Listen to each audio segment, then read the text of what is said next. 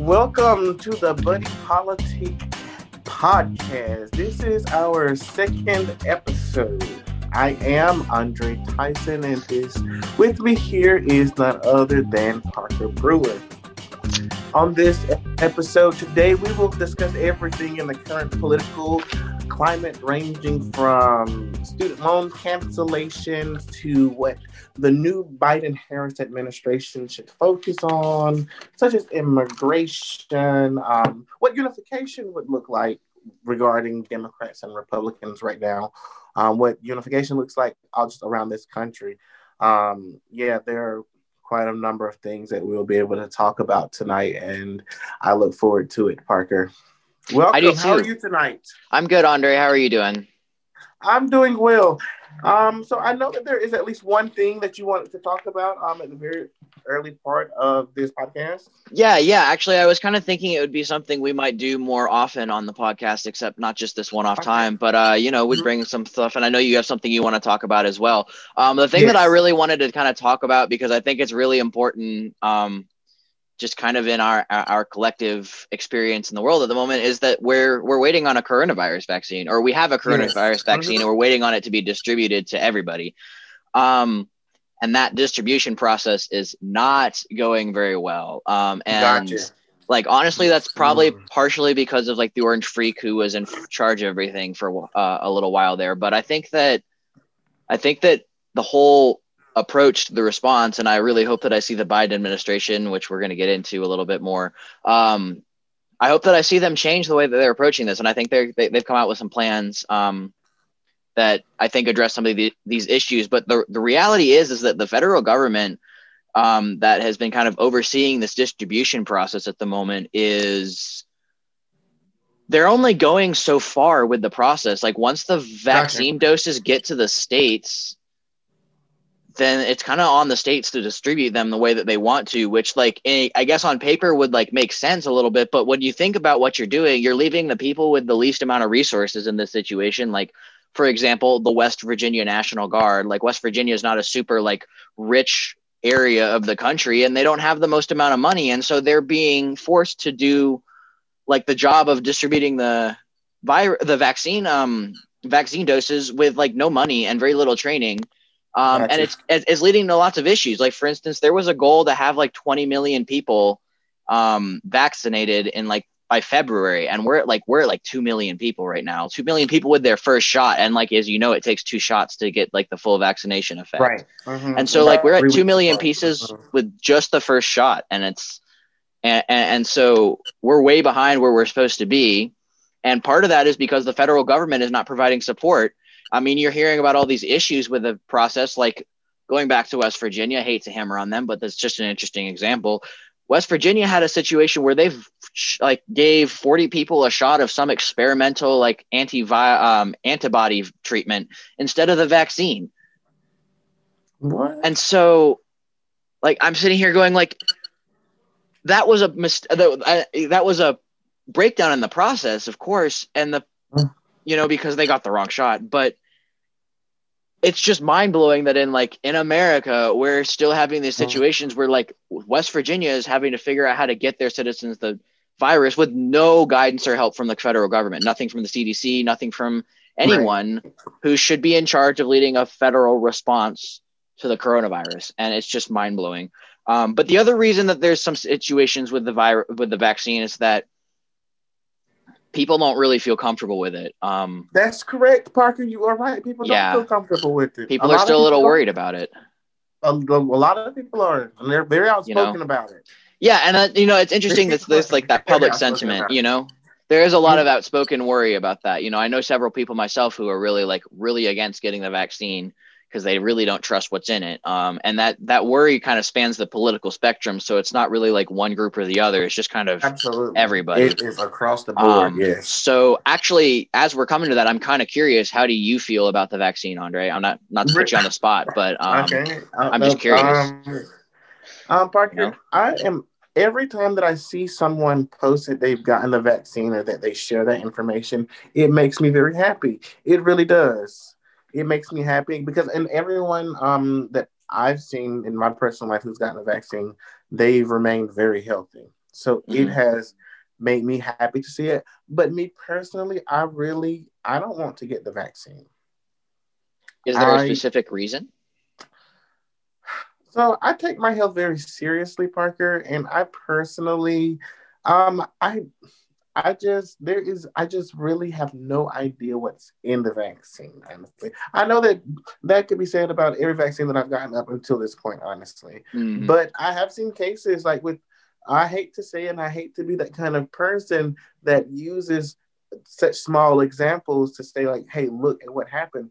But like Hank Aaron, for example, I hate to talk about it like this because he just passed, but he got the shot like two weeks ago and passed like today, honestly.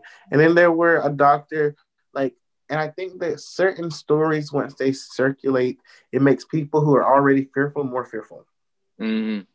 Because I honestly, I personally, um, and then the case is so many other countries did get better without a vaccine. Why are we the only? Well, not one of the only, but there are other countries. But why were we the one? We need the vaccine though. That's why I say honestly, once the opportunity is presented to me to actually get the vaccine, I and honestly, Parker, another reason I don't want to get it, I actually hate needles.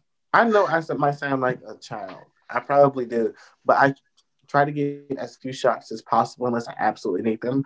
But this shot, um, and then it'll be two doses, like two shots. I wish you could just have come in like a one dose form or something. I don't know exactly. I really don't know exactly how it works because, well, but I really to that point, mm-hmm. actually, Johnson and Johnson's working on developing a, a one-shot vaccine that should hopefully be um, getting some some some traction with the FDA and the drug approval process in the next couple months here. So hopefully that will be an option, like yep. not too long from now. Hopefully, we'll see. Fingers crossed. Yeah, you are absolutely right. I really, I heard that too, and I really do hope that that's the case because then I might be much more willing to take it. You feel me? But oh, absolutely. Where I'm coming from, because I really do hate shots, Parker. I really do, and I know that there are a lot of people who just and the government, honestly, they haven't treated black people very well when it comes to like certain vaccinations, and I just would be very. I'm just always skeptical. I'm always mm-hmm. skeptical, and so and I know a lot of people are always skeptical. You know what I mean? Oh yeah. But at the same time, I really hope that I would be brave enough to go get it. And I would be one of those people that post a picture like, hey, I went and got my first dose. Because something that has motivated me, honestly, to go get that vaccine, honestly, that there is another strain or two. I don't, mm. that there are now new strains that are much more stronger. And, yes. and so if, and then I saw, I read some article that said that how it showed how it, the vaccine was at least um, it was actually very preventative of um, both all the strains, not just the one strain. So right. if it could really protect against three different strains, I might have to go do it. You know what I mean? Seems like a, the right decision. I mean, I mean, you know, even though you get the vaccine, they say you still have to do the whole social social distancing thing and wear a mask and all that kind of stuff. So it doesn't really change your experience within the within the pandemic kind of world. But I think that it makes sense in my head to take that step towards like, you know, some sort of herd immunity. You know, I mean, yes.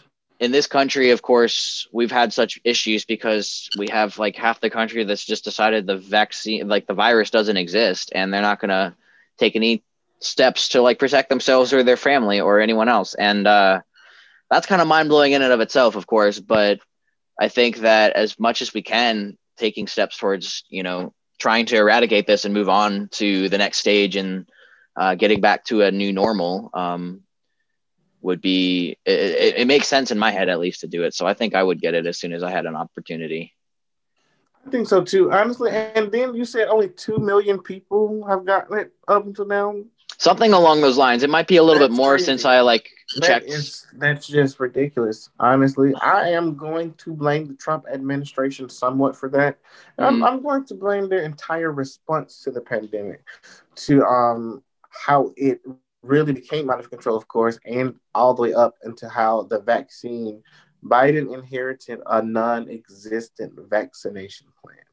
So Pretty I much. think that we are running from scratch right now, and so I do think that. Um, but I do think that that still is no. It, I mean, it is somewhat of an excuse, but not really still because we could be doing better. We could yeah. just from right now. We could still be just encouraging more and more folks. You I know what I mean? I think that's absolutely true, and I think that's the case on not just the coronavirus, but on a lot of yeah. different issues that the Biden administration is in, uh, inheriting from the outgoing administration, which uh, we're going to get into more um, down yes. the road. But before we do, I know you have something you wanted to bring to the table as yes, well. And so um, throw that at me there, Andre. Okay, Parker. Um, well, first, I just, I really um wanted to discuss can I know that it seems like it might be something in the past, but like Confederate monument removals in mm-hmm. North Carolina specifically. And so this a lot of people don't realize that this is an issue still, but it's still an issue. Right. And so with that being be. said, um, I have a question, Parker.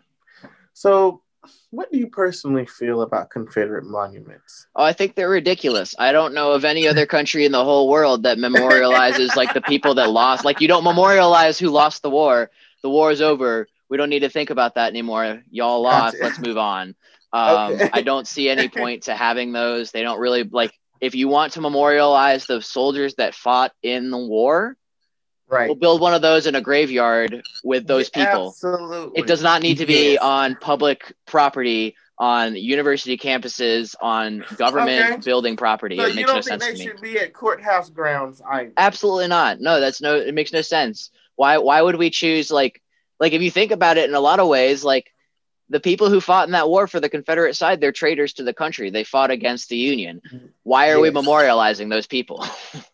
yes, gotcha. okay, part, Okay. that is really funny because I feel that exact same way. But with that being said, there are a lot of people in position. A lot of North Carolina is very red. I don't know if you looked at all the counties when we voted more Trump in this election in 2020 than we did back in 2016. And that was crazy to me because I mean, it was so many people reaching out to me telling me to vote for vote blue and I see it was just so active um the Democrats in this state. I just knew we were going to be blue. I really I really did. But again, it was very red. And so yeah. in those red counties, what you have to realize is there are a lot of people in power of like the town, local government, right? Town council, mayor.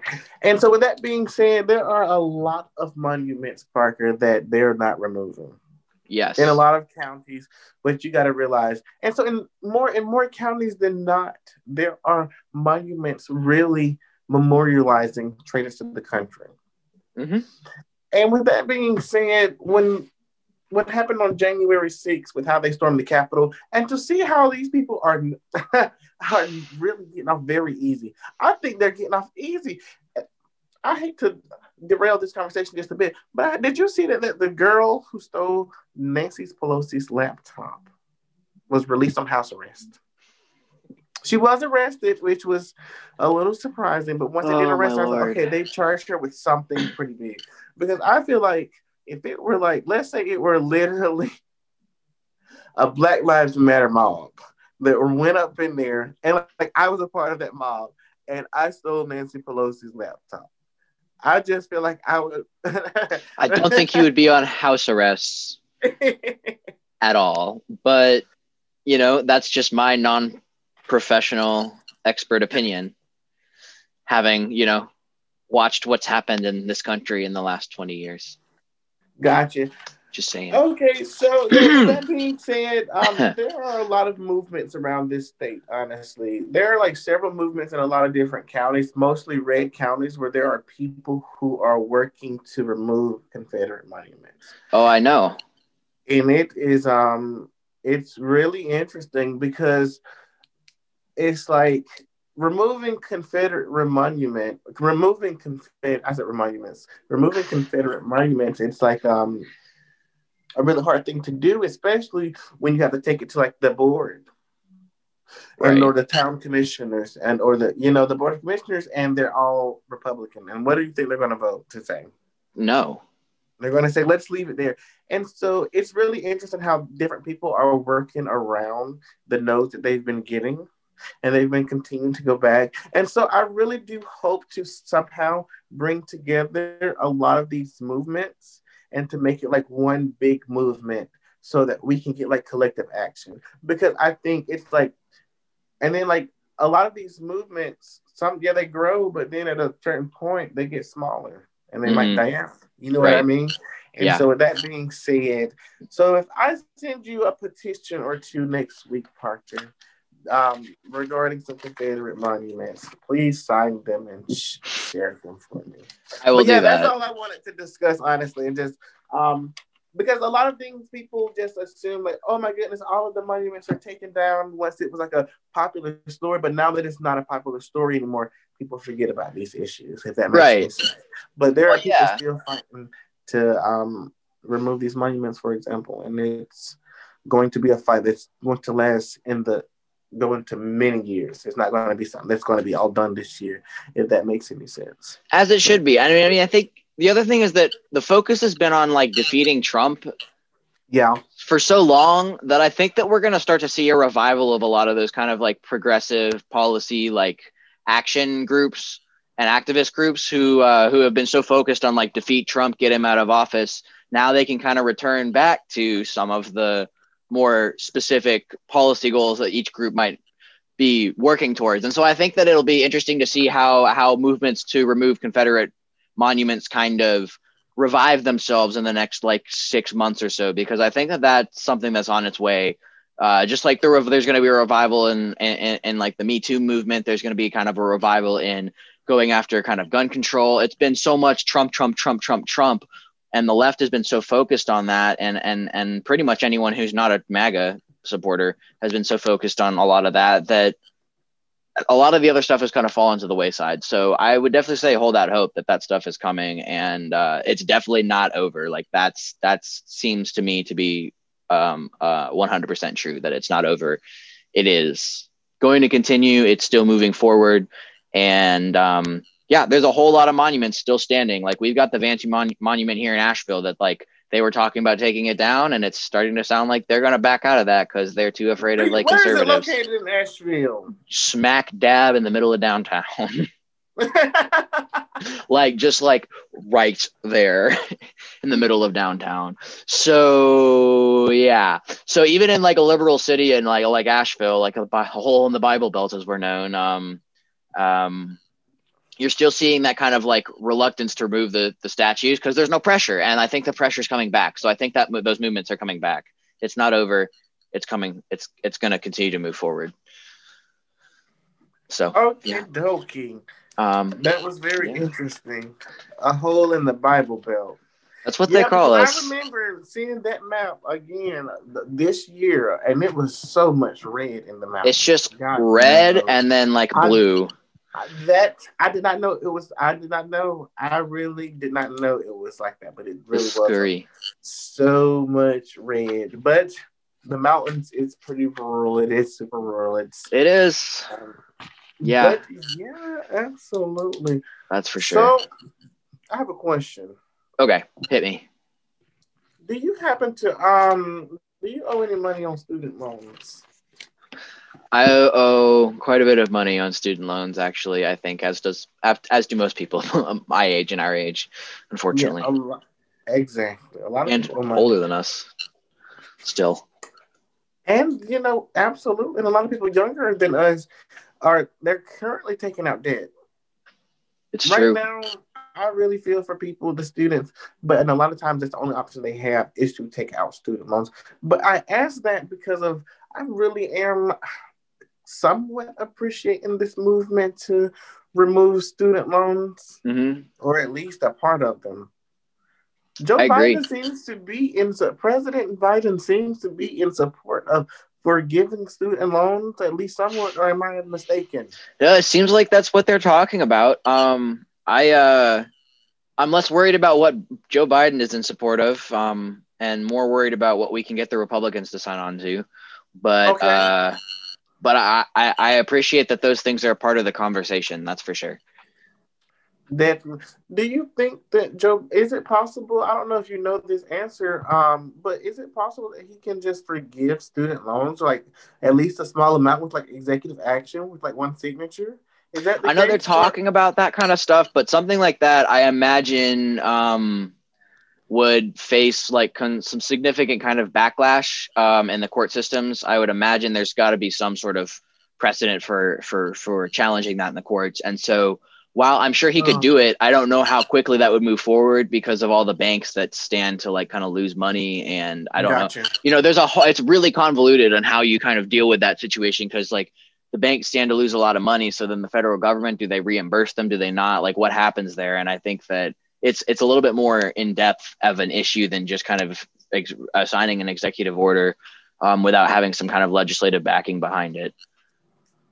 Gotcha. Um, that's at least my take on the issue, anyway. I'm not um, super educated on that, unfortunately, at the moment. I gotcha. But one thing I appreciate about the Democrats calling for student loan um, forgive forgiveness, this is a bipartisan issue. It is. This is not a Democratic issue or it is. issue. For the most part, an issue that affects literally most households in this country. There are some households that are un- may go unaffected, uh, but so many. This would benefit so many people, Parker, including so. myself. I have student loans. Yeah, I, I do too. Do. But I, honestly, I don't have that many. Thank God. Mm. And so, um, if they forgave ten thousand, I would be good. If they forgave more, it would be even better. Yeah. However, with that being said, if they would, it would be. I think it would help. Um, it would help this country out a lot. I think, yeah, I agree. I, I think it's a great. it's possible. I think it's. Do you think it's actually possible? I think it's possible, and I think it's a good way to stimulate stimulate yeah, stimulate the economy um, after this whole pandemic thing. Like we're talking about not wanting to spend more money to stimulate the economy. Like here's a good way to kind of help exactly. do that. Like you may not be directly giving money to the people, but by taking away those payments by each month, you're really giving some money to the people. And yes, it is more expensive if we are going to go ahead and reimburse those banks, which I imagine they must have to do so the banks don't like lose all of that money. But I think that it's a real way to affect people's lives in a positive in a positive direction in in a situation where a lot of people are not in a good situation with with the pandemic and not being in right. work and, and and and you know correct. no you no help coming no, from the federal government at all correct. you are absolutely correct you know yeah and then before the pandemic people were struggling so imagine people struggling and then the pandemic on top of absolutely it. thank goodness there have been like so much like um there have been like action with like student loan deferment. But without that, imagine had that not occurred. Oh, I can't imagine. Would, just shit. It was. I hate to curse, but it was um, at first, I wasn't thinking they were going to do things like that. I did not think that they were going to be, but very thankfully they came through with that. That just shows how much faith I have in this um, government. but they, I'm sorry, I have very no, little faith. But I get it. even though they have done little, they have every little thing that they do surprises me, and I give them credit for it. And this, what they have done for student loan deferment during the pandemic has helped a lot of people. Mm-hmm. I, I've heard a lot of people say very specifically, and including myself, Parker. Well, right. like seriously, but now, um, and then it's like it. I really did definitely did enjoy that. But um, with that being said, I'm really hoping for some student loan forgiveness. I think that makes sense, and from a policy standpoint, I think uh, there's definitely going to be trouble with people signing on from like kind of the more conservative side, um, people who are loath to give out um, handouts, as they would call them. Um, but I, I, think that's the right move personally. I think that's a way to really stimulate the economy and give people some spending money. Um, and uh, yeah, and since we're talking about the Biden administration and you know some of the things they're thinking about doing, uh, where do where where do they even go next? Like that's that's hmm. that's what I'm still trying to figure out. Like we're talking about student loan forgiveness, we're talking about specific issues here. I don't really see how we move forward as a country yet until we figure out like we have to come together at some point. And so my question is like we've got leftist protests happening in Portland where there are like damn it like there's there there's property damage going on there's arrest happening there's tear gas being used we've got that happening in portland because they're unhappy with what joe biden is going to do we've got whatever her name is Greene from georgia who is like filing impeachment articles for no reason um on the other side here and so he's just like caught in the middle of these two warring factions that don't really want to stop. You're stop talking about Marjorie. thank you marjorie Greene yeah the qanon lady um and they don't want to stop. And I'm sorry, but she makes me laugh. she is actually she's not hilarious. funny. She bothers me so much. I'm sorry.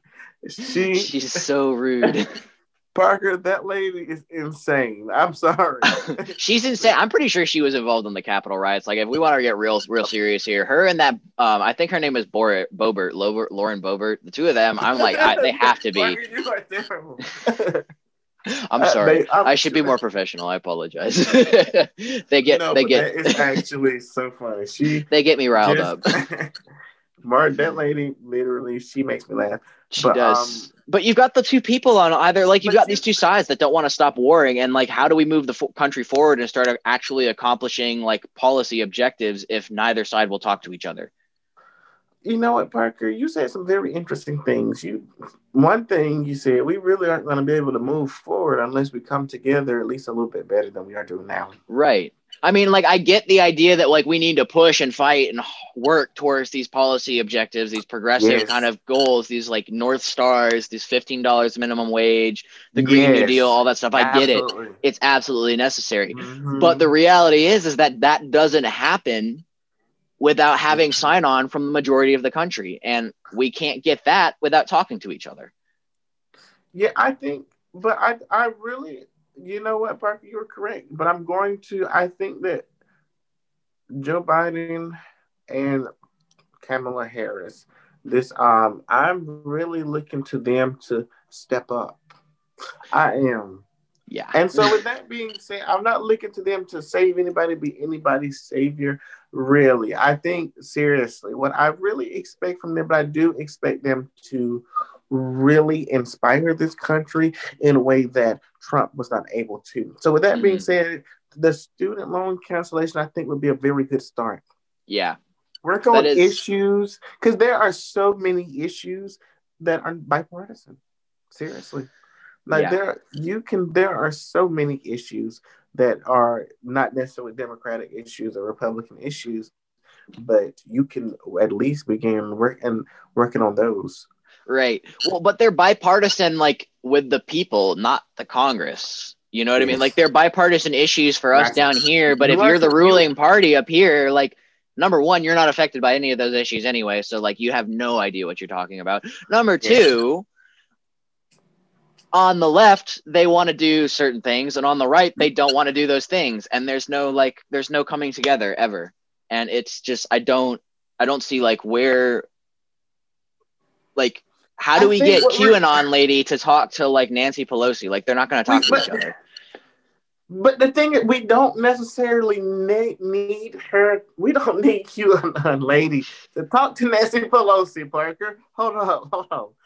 I'm sorry, because we, I'm, we, we gonna be dead waiting for Marjorie to uh, go and do to agree with. Na- oh my God, Parker, we don't necessarily. And so, with that being said, I think that what we got to realize in this country is that there are. This is a very, very, very diverse country, partner with beliefs. I mean, more than just ethnically, more than just in race, more than just um, in national nationality, because there are so many different nationalities living here, more than in languages, but in belief systems and what people value.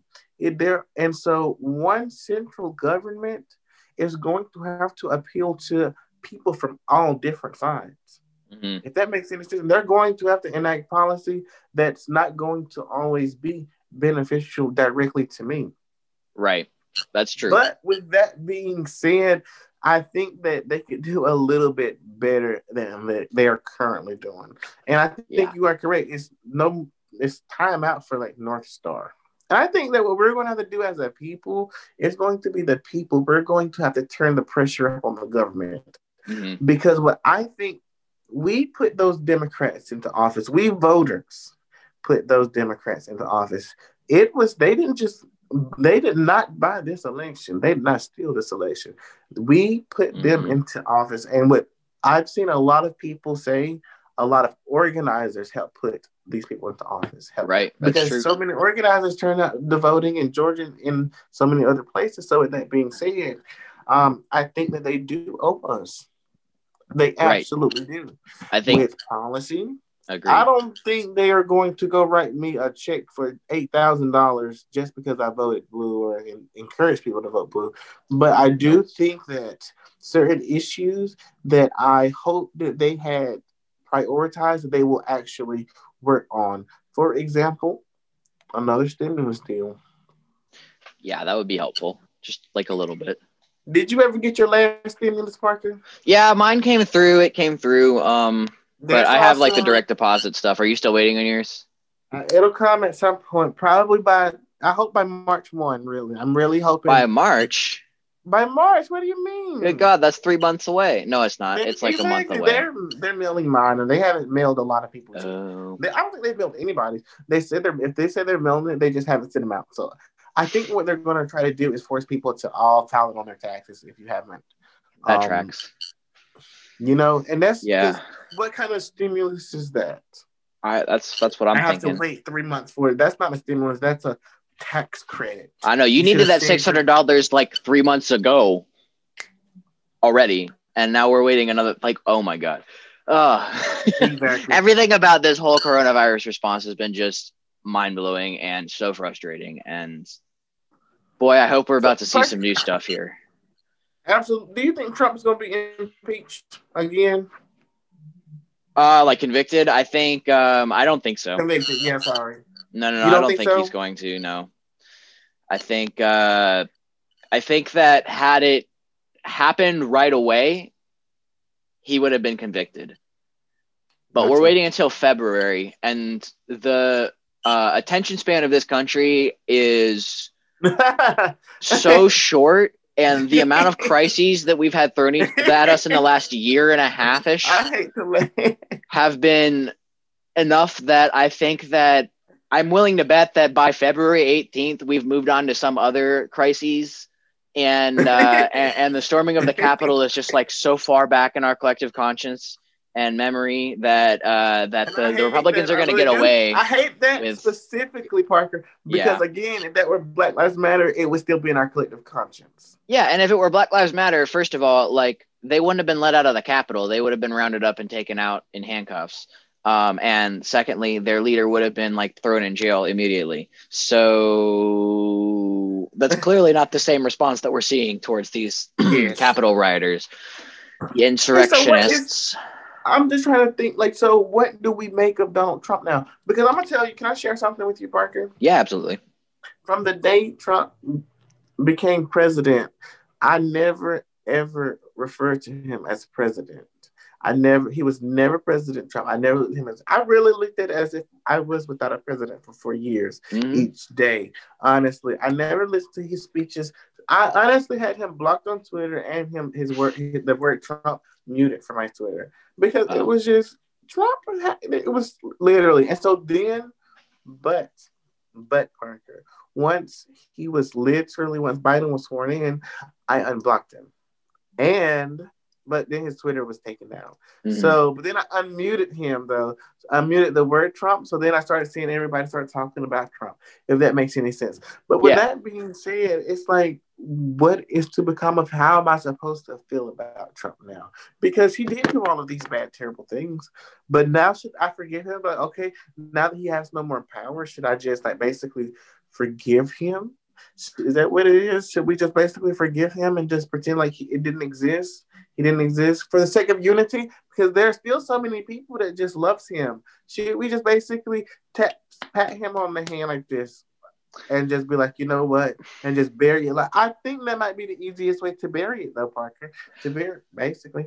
I if think. Just, we need to move on from Trump and relegate yes. him to the far fringes of our society. Yes. Put him on Parler, send him on to Newsmax, let him have his little ecosystem over there where he talks to like his 3% of the pop of like the population that like takes him takes him seriously in like a year and let the rest of the country move on. I think that it's not forgiving him.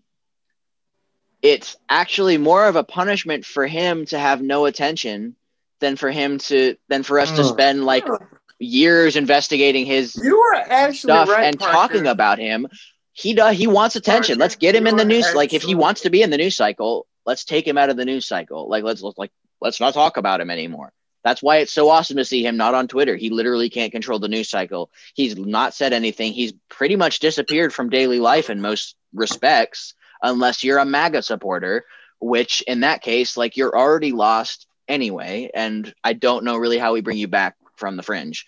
Um, and those people are going to continue to listen to him for over like forever over and over and over again as long as he has some amount of uh, some some type of a platform and some amount of sway that people are going to there are going to be people who listen to him but i'd like to see him relegated to someone like david duke someone who is known as an extremist leader is ex- accepted as an extremist leader and is treated like an extremist leader. He hasn't been treated like an extremist leader up until this point and he is and he needs to be and if we can relegate him to being someone who like you know marches around in the desert in Utah with their guns and pretends they're going to take on the United States military that's awesome. Like put him out in the desert and let him do that. But we don't need to keep talking about him. I think as soon as we move as the sooner we move on from him the sooner he goes away and the worse he's going to feel about it. That's how I feel anyway but. I think you're right though. I, I didn't look at it that way, but no, I think you're correct. it's an interesting thought anyway. I think he really he feeds on that attention and uh, by not giving it to him i think that's about as big a punishment as he's going to get anyway. And so that's just how he is um, but you know i think uh, you just kind of have to move on from him i think the country just has to kind of let it go and move on from him and remember how terrible he was and not let it happen again Yes. We've tried Hollywood stars twice now. Like, let's not have any more Hollywood stars become president. We don't need Ronald Reagan. We don't need Donald Trump. Let's like actually Oh, let people who know what they're doing run the country. Yeah. Mm, You know, mm, mm, mm. I don't. they I, were yeah. both very disastrous for the American people, whether they know it or not. Mm-hmm. Exactly. That's how I see it anyway. But you know, I think uh, I think we should swing back around to this Biden Harris administration because I have one more question for you on this one. Um, okay. Uh, so we kind of talked about like some of the policy goals we're hoping to see the Biden administration pursue, but we've kind of talked about things that they've already touched on, and they kind of have mentioned that it's an issue they're looking at. And I think it's interesting to talk about some of the things that have kind of fallen to the wayside. Like obviously, the coronavirus is the number one priority, and coming back Mhm. from that, but like we may be in a terrible spot as a country in terms of an economy and a society and and unity and all that stuff but there's also still iran there's also still saudi arabia there's also still north korea those global policy issues are still facing us even as we have all this stuff going on here and for 4 years we've had a bunch of CEOs with no foreign policy experience at the helm You. So, oh my God. I'm curious That's really the what you simplest way to think is. is the direction that the Biden administration takes. We've seen them, you know, get back into the Paris Climate Accords and, um, you know, are talking about seeking to make or re-enter a nuclear deal with Iran. But Okay, at the same so- time, what what are those things that have we've moved on from? Like, is is the the nuclear accord something we can get back into with Iran? Have we kind of lost that option? Like, what do you what do you think about in terms of the global global kind of position of America and our foreign policy at the moment? Where do we you see it kind of going? There are a number of things that you say that I would like to respond to, but more specifically, um, I think that I am glad to see that the U.S. we rejoined the World Health Organization. I'm also very happy to see that yeah we have re-entered the Paris Climate Accord. However, I that's not enough for me. I want to see more pro-environment legislation. I, I I absolutely must because that's the whole difference between the Democrats and Republicans, right? Trump did not believe in climate change. And so, Joe Biden, if you do, I want to see a difference. I want to see a remarkable difference. And so, I, um, there was some data that showed when we originally locked down during quarantine, um, we reduced emissions by quite a bit. When right. we were actually quarantining, we helped our environment quite a bit. I want to see more of that. I want I know people do not want a, a, national lockdown, but I want to see such action. I want to see that happen anyway. I want to see them somehow make it happen. I know this asking them to make magic happen because Americans love to drive. Americans love to work. Their businesses must open. We must remain open. We must work. We must make earn money. But I want to see legislation, especially because there are new Congress people, and a lot of them prioritize climate um, issues and climate legislation. I'm really hoping to see. I def, I I really want to see much. I want to see some kind of decisive legislation, some kind of action.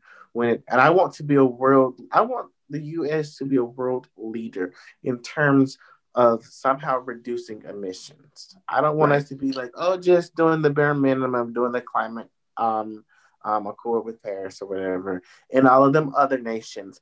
I want to see us really somehow find a way to step up or create something new that's like, you know what I mean? If that makes any sense. Absolutely.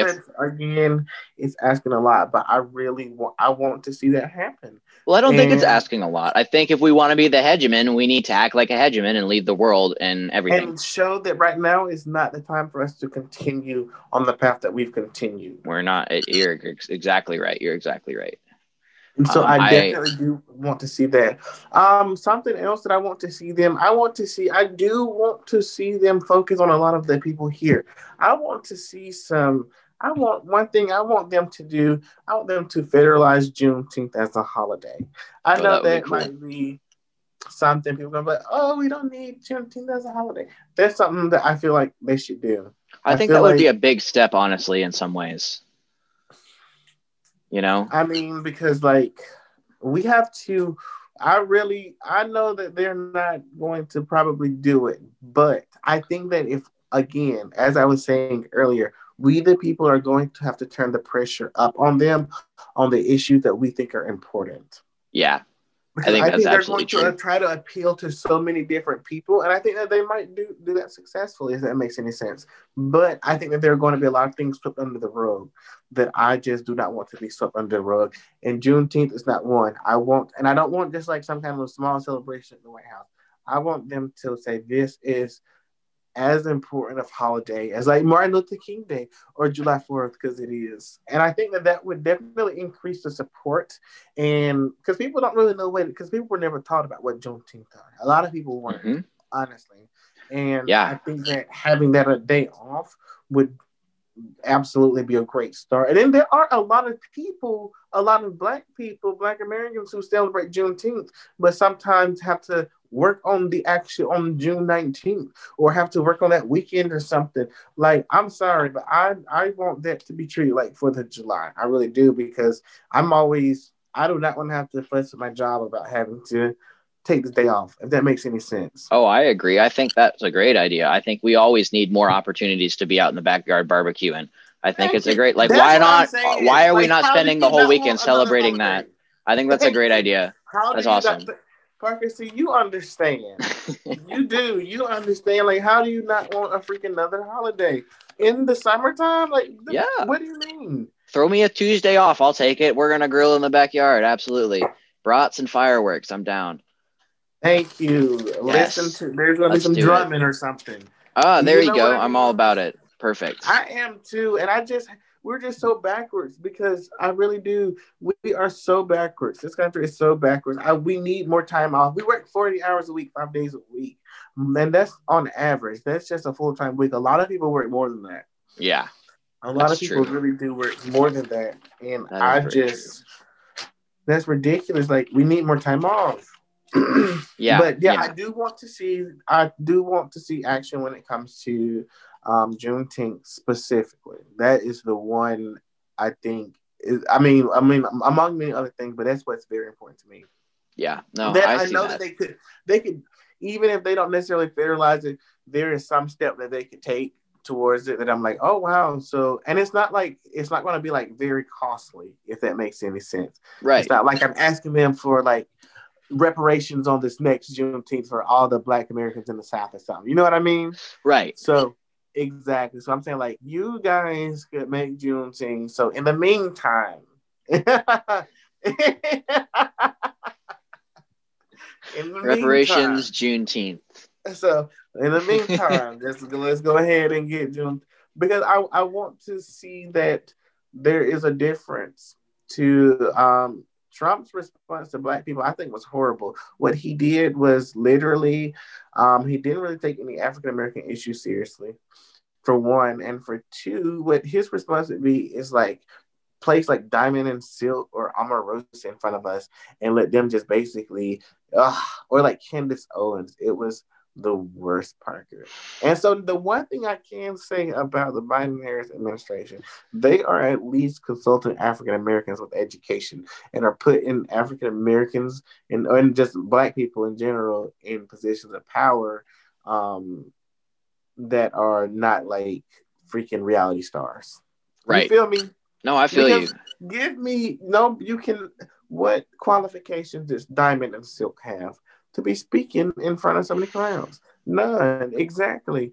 Trump just knew he he did not take African American issues seriously or any black issues seriously because he didn't take did, anything seriously besides like making money for himself, though. Like, you know. But you are correct. Everything was a show. You and that's what's so sad. Part. It is. Um, it really I is. I do think that um another thing that I think that this campaign, I mean this um administration should take seriously. Um, I feel like I would like to see a much better response. I know that we talk about this all the time, but immigration, I really want to see a better response to. I don't know how, but like, and I, I really want there to be a much easier citizen path to citizenship.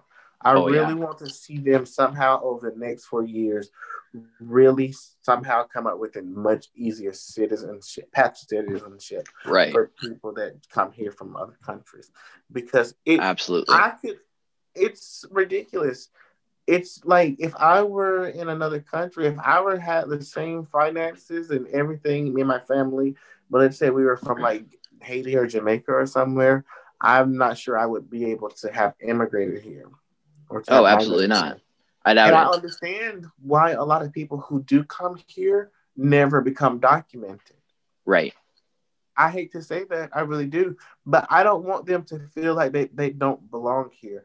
That's why I feel like because they do belong here, they have made it here and are currently here, you belong here. But I do want, and I want them to be subject to the same laws, the same taxes. I want it to be completely fair. I want it to be I don't want it to be like an impossible thing because, and uh, there are so many fees that, that goes into becoming yeah. a citizen, Parker. It's a, and it's a process. Be staying a citizen, it's ridiculous how much how many fees there are.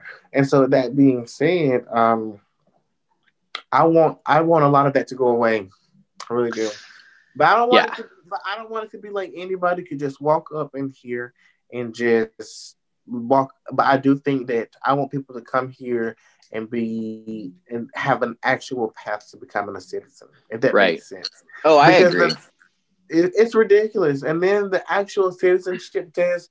I was looking at some of those questions and was well, like, most people who are actually citizens those, can't answer if those. my things. family had to take some of those tests, they would not become a citizen. No, most of those things you can't like. I, I, yeah, I don't. Yeah, most of those tests, like people who are actually like were born here and are citizens, can't answer the questions on those tests.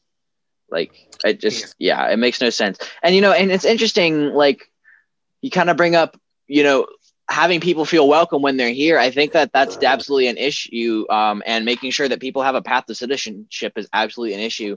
I think that there's an interesting approach to tackling the immigration problem and the illegal immigration problem that we don't really talk about as much.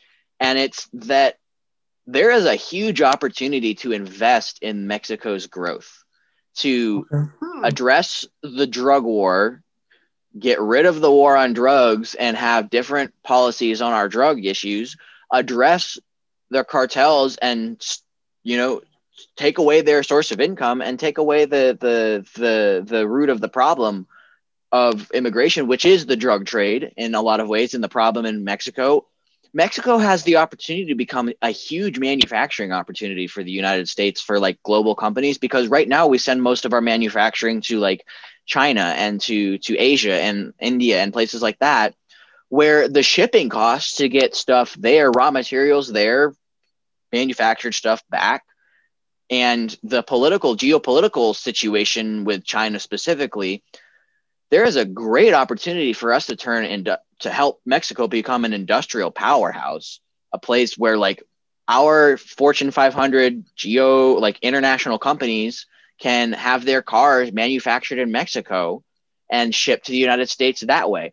And we have a way to invest and i'm not saying like make mexico like the, the slave states of the united states or like make them like a state that like is sufficient like uh, uh you know their survival like kind of depends on us but i'm saying help them help them get them out themselves out of the situation that they're in at the moment which is that there is kind of rampant corruption there's rampant crime there there are issues going on in a lot of areas in mexico that the united states can help with.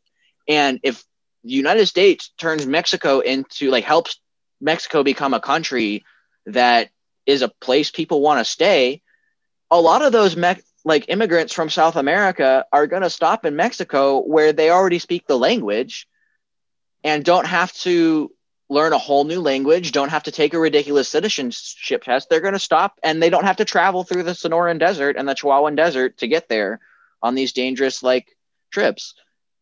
We should be making it an opportunity for them to stop in Mexico. We should be making it an opportunity for them to stop wherever they'd like to and turn the whole of North America into like this economic powerhouse. And, and, and it shouldn't just be America is like this place and we're like the one spot you want to come to. Like we need to make Canada, we want to like we need to bring everybody up with us as we grow. And I think by doing that, we're offered offered we're giving ourselves the opportunity to expand on where we are now and really fight back on kind of China's attempted takeover of the global economy and the way that they're doing that and and really like three countries is better than one country man let's like team up let's get together on this let's get mexico on the right path get them to, away from the corruption get them away from the drug trade and get them away from the cartels. Help them because it's a problem we've caused. Like don't get me wrong we have caused the cartel problem. It's our fault we need to go up and cl- go in and clean up the mess. Yes. and by cleaning up the mess we're already going to be helping a lot. And the way to do that is by addressing the war on drugs. So I think that like really the way to address the immigration issue is to get rid of the war on drugs to and and really go in and help invest in and building Mexico into a a, a, a well functioning corruption free kind of country that um, in a lot of places it's not at the moment. In a lot of places it, it, it is. It's just that there are certain areas that it's you know it's not safe to go there because the cartels are in charge because they've paid off the local officials. And and and so I think that that's something we don't talk about very often. And I think that it's an interesting way to try to address the immigration issue and also boost ourselves economically as a country and as a region. so that's my TED talk. Thank you. There's a whole lot there, but anyway. No, but no, you are abs- I I really enjoyed every bit of it. And one thing we have to realize is Mexico has been, I think, a pretty friendly neighbor to the U.S. They have. we don't treat them been, very well, but they are. We do not treat them well at all, but they have been pretty friendly. They provide a lot for us. They do. Culture, among many other things. I'm a huge fan. I would love to travel to Mexico sometime. Me too. Mexico City, I really, really must travel it to is Mexico. up there and on I the list. We don't appreciate them enough. They have so, and we, but the thing is this, I think that we do, we like Mexican culture, but this country doesn't uh, value Mexican people. Mm-mm. They That's not. the same with black people and a lot of other um people in this country, but especially Absolutely. with Mex- Mexico specifically, I think that we when we speak of it, we speak of it in a negative way. Well, this country doesn't, or this government doesn't take it very seriously, if that makes Yeah. sense. And we don't take it as like the powerhouse. We try to look at it as like, oh, little Mexico or whatever, if that makes any sense. Oh, absolutely. But in big, strong, bad U.S.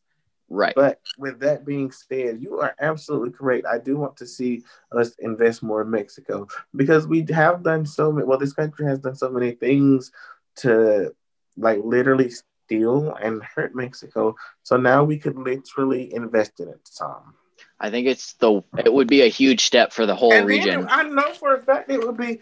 I, a lot of Americans would want to even travel to Mexico even more.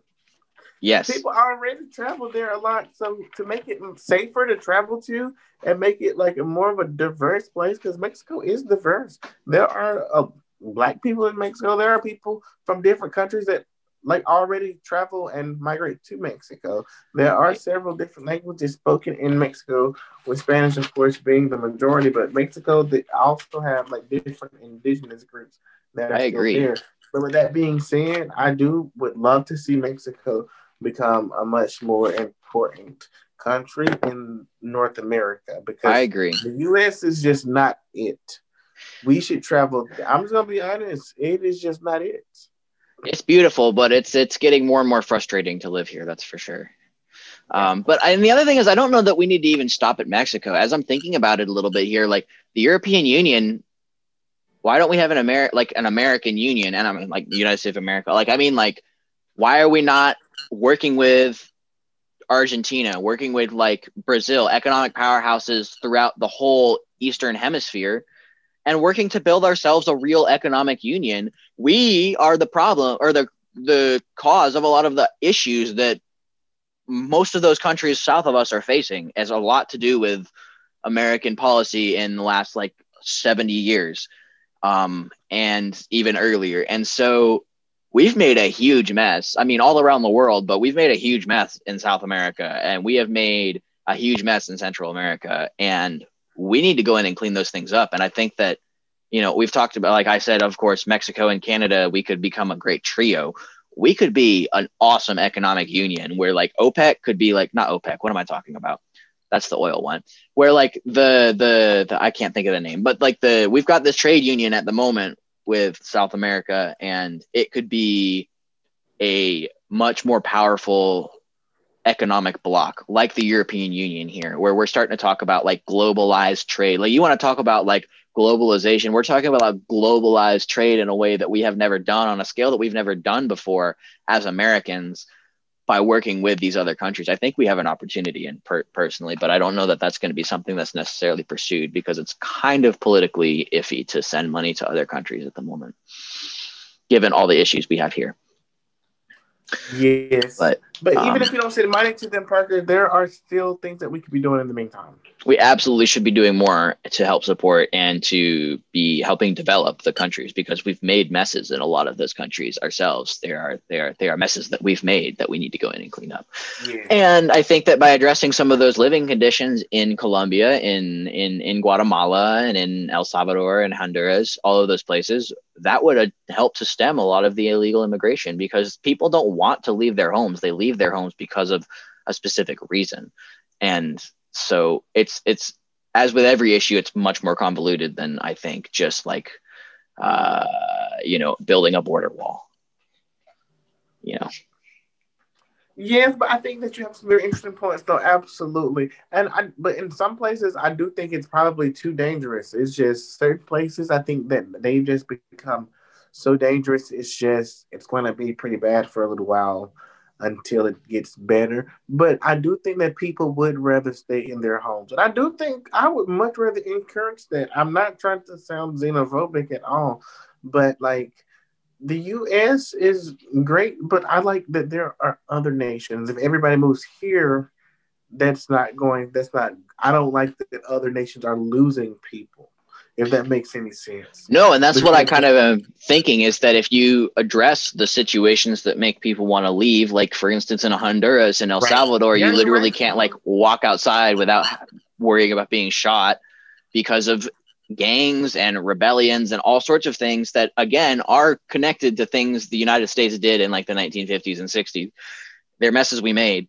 And I think that by addressing and cleaning up the messes and kind of helping establish strong governments in those countries, governments by and for the people. We've already had a history of establishing governments ourselves in South America and it didn't go very well. So I'm saying like let's support the what Caribbean. the people would like and in the Caribbean and all sorts of places let's support what the people would like. Let them have free and fair elections. Pick a government that they support and figure out a way for the countries to move forward because I think that there's an opportunity for America to mm, help clean up messes and to help develop this whole eastern hemisphere economically. But do you think that the Biden um, administration will do that? What do you think they will actually do when it comes to Latin America? I don't know. I don't think that they've touched a lot on what they're going to do with Latin America. I, have seen uh, some people. I don't. You know what? I don't mean to counter what you've been saying, Parker, at all. But I've seen some people that's been like, "Oh, Biden's freaking um his response to not necessarily his response, but his policy won't be much different than Trump's when it comes to Latin America.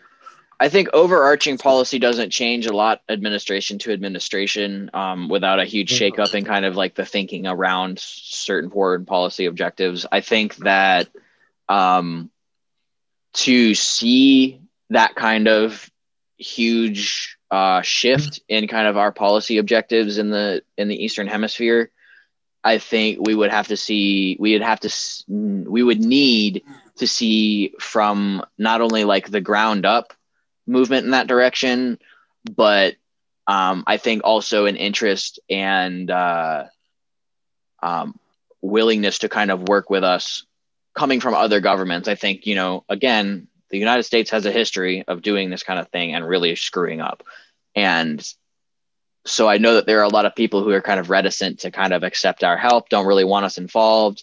And I get that. I think they're completely true here because what was going on before was more of trying to build an empire in all some ways, kind of. Um, yes. You know, trying to build like our own and trade empire. What's the difference between then and now? Is you know what I mean? Exactly. So and I think that we have to come right, at though. it from a different angle in a exactly. in, in, a where we're trying to come up as a as a union.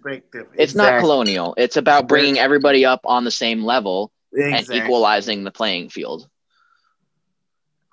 Yeah. Yeah. But that would require us to come down a little bit, Parker.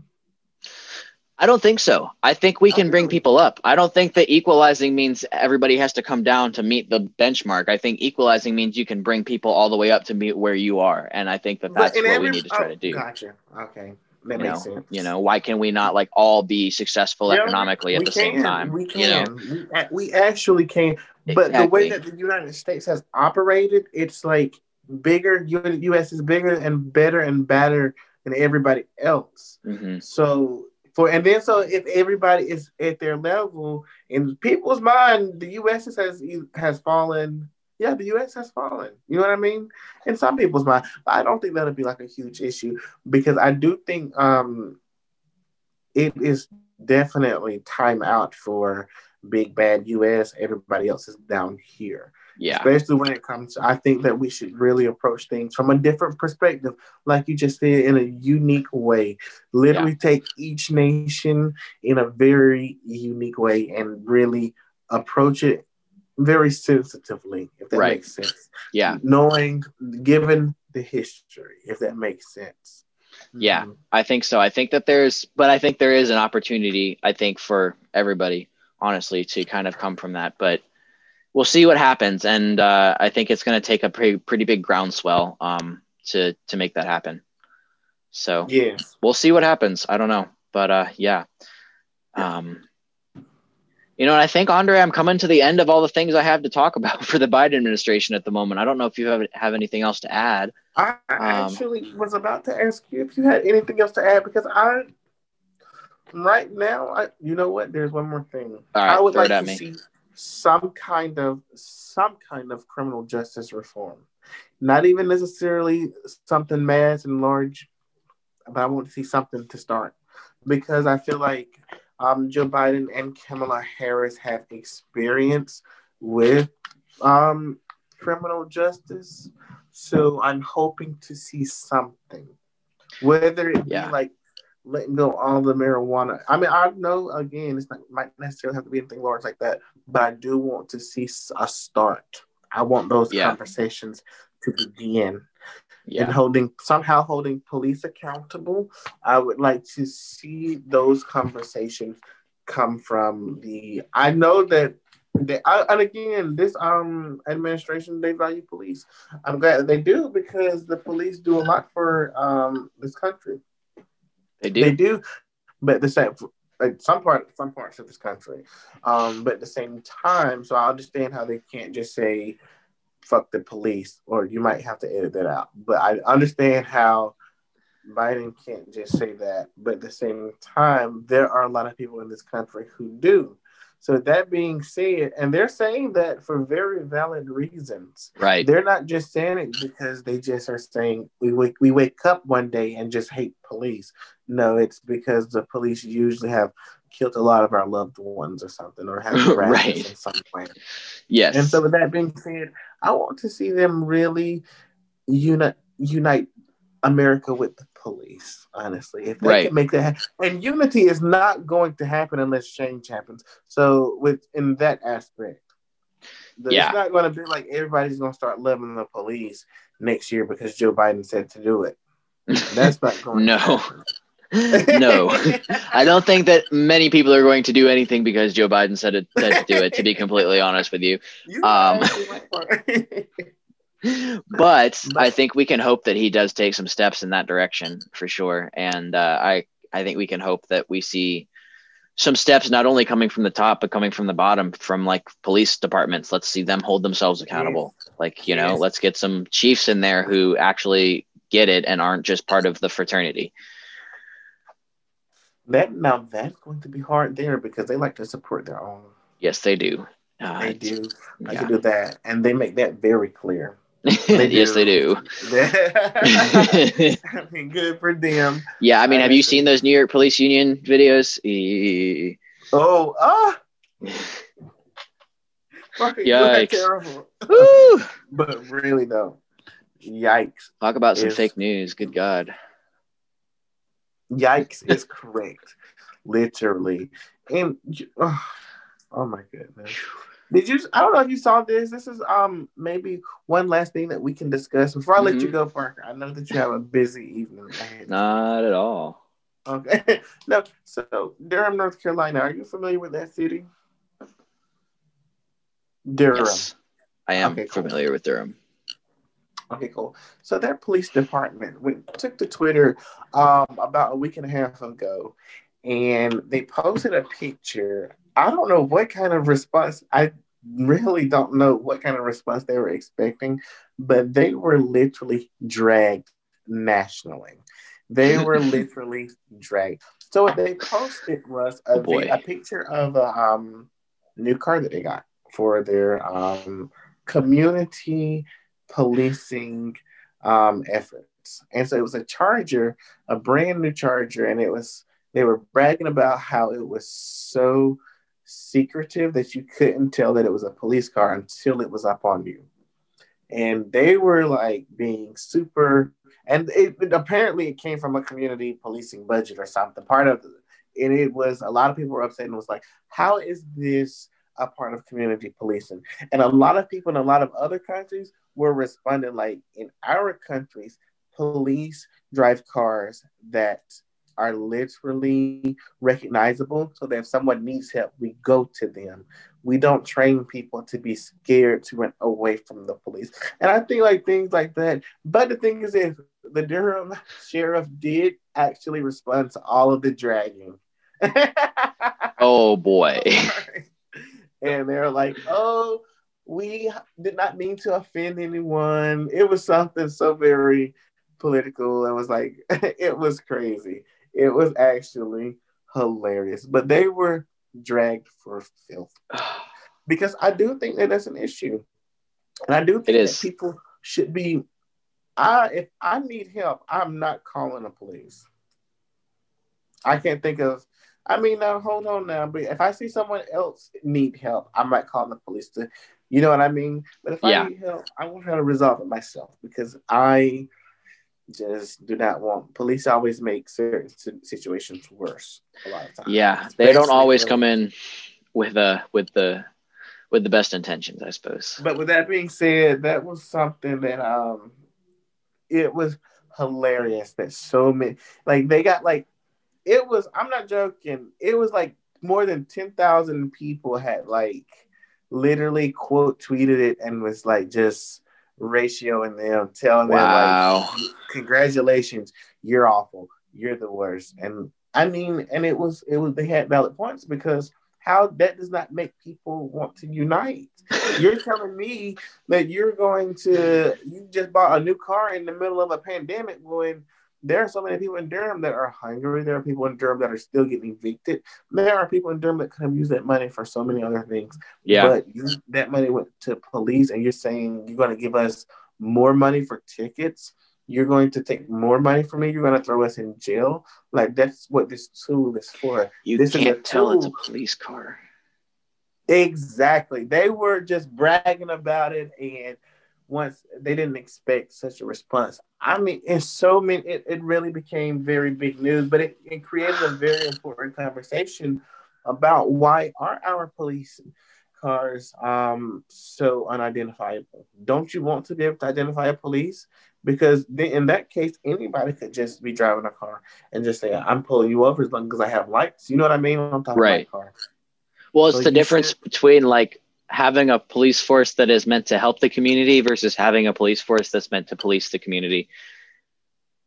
You know, I mean, like in other countries, the the the, the police force, the, the like on the street police force is not there to like. I mean, they're there to keep the peace and they're they're there to like enforce the law, but they're not there to like, you know, catch you in the act and be like, aha, I was hiding and I got you. Exactly. Like no, like they've you know, like that's not the whole thing. They like right they don't do that kind of stuff in the same way. I mean, they, I'm sure they do, but like it's the, the the idea is not that it's a population that needs to be caught because they're all like inherently misbehaving and they're inherently breaking the law. The idea is that the police are there to help you because they have some amount of power in in in in the situation and they have some resources that they can come and get you out of a situation. They're there to help. But in America, it's about taxing the population it's about policing the population. It's we're all inherently criminals in some way and we need to be caught in the act by unidentifiable cop cars apparently. Yes. That is so, america. that is america. This is america. Oh parker.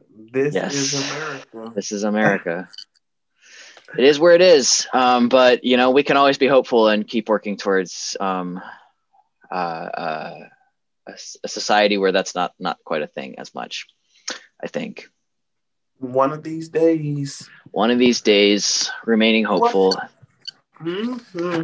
Well, Parker, did you have anything else that you wanted to discuss? I think I'm good. I think we've pretty much touched on everything today, and uh, yeah, there's been a lot. We're gonna try to get to doing this a little more regularly. I'm sure. Um, yes. You know, life has been crazy for me, and I know you've had some of the same kinds of issues. But oh, uh, oh yeah, it has. Life has been crazy for me as well, Parker. Yeah, but we're excited to hopefully get back into doing this more often. Yay, so, we are excited. Yeah, we sure it. are. It is true. So thanks everyone for listening. We appreciate it. This yes, has been Buddy Politic. Um, I'm Parker Brewer, and this is Andre Tyson with me tonight, and. Uh, We'll talk to y'all next time.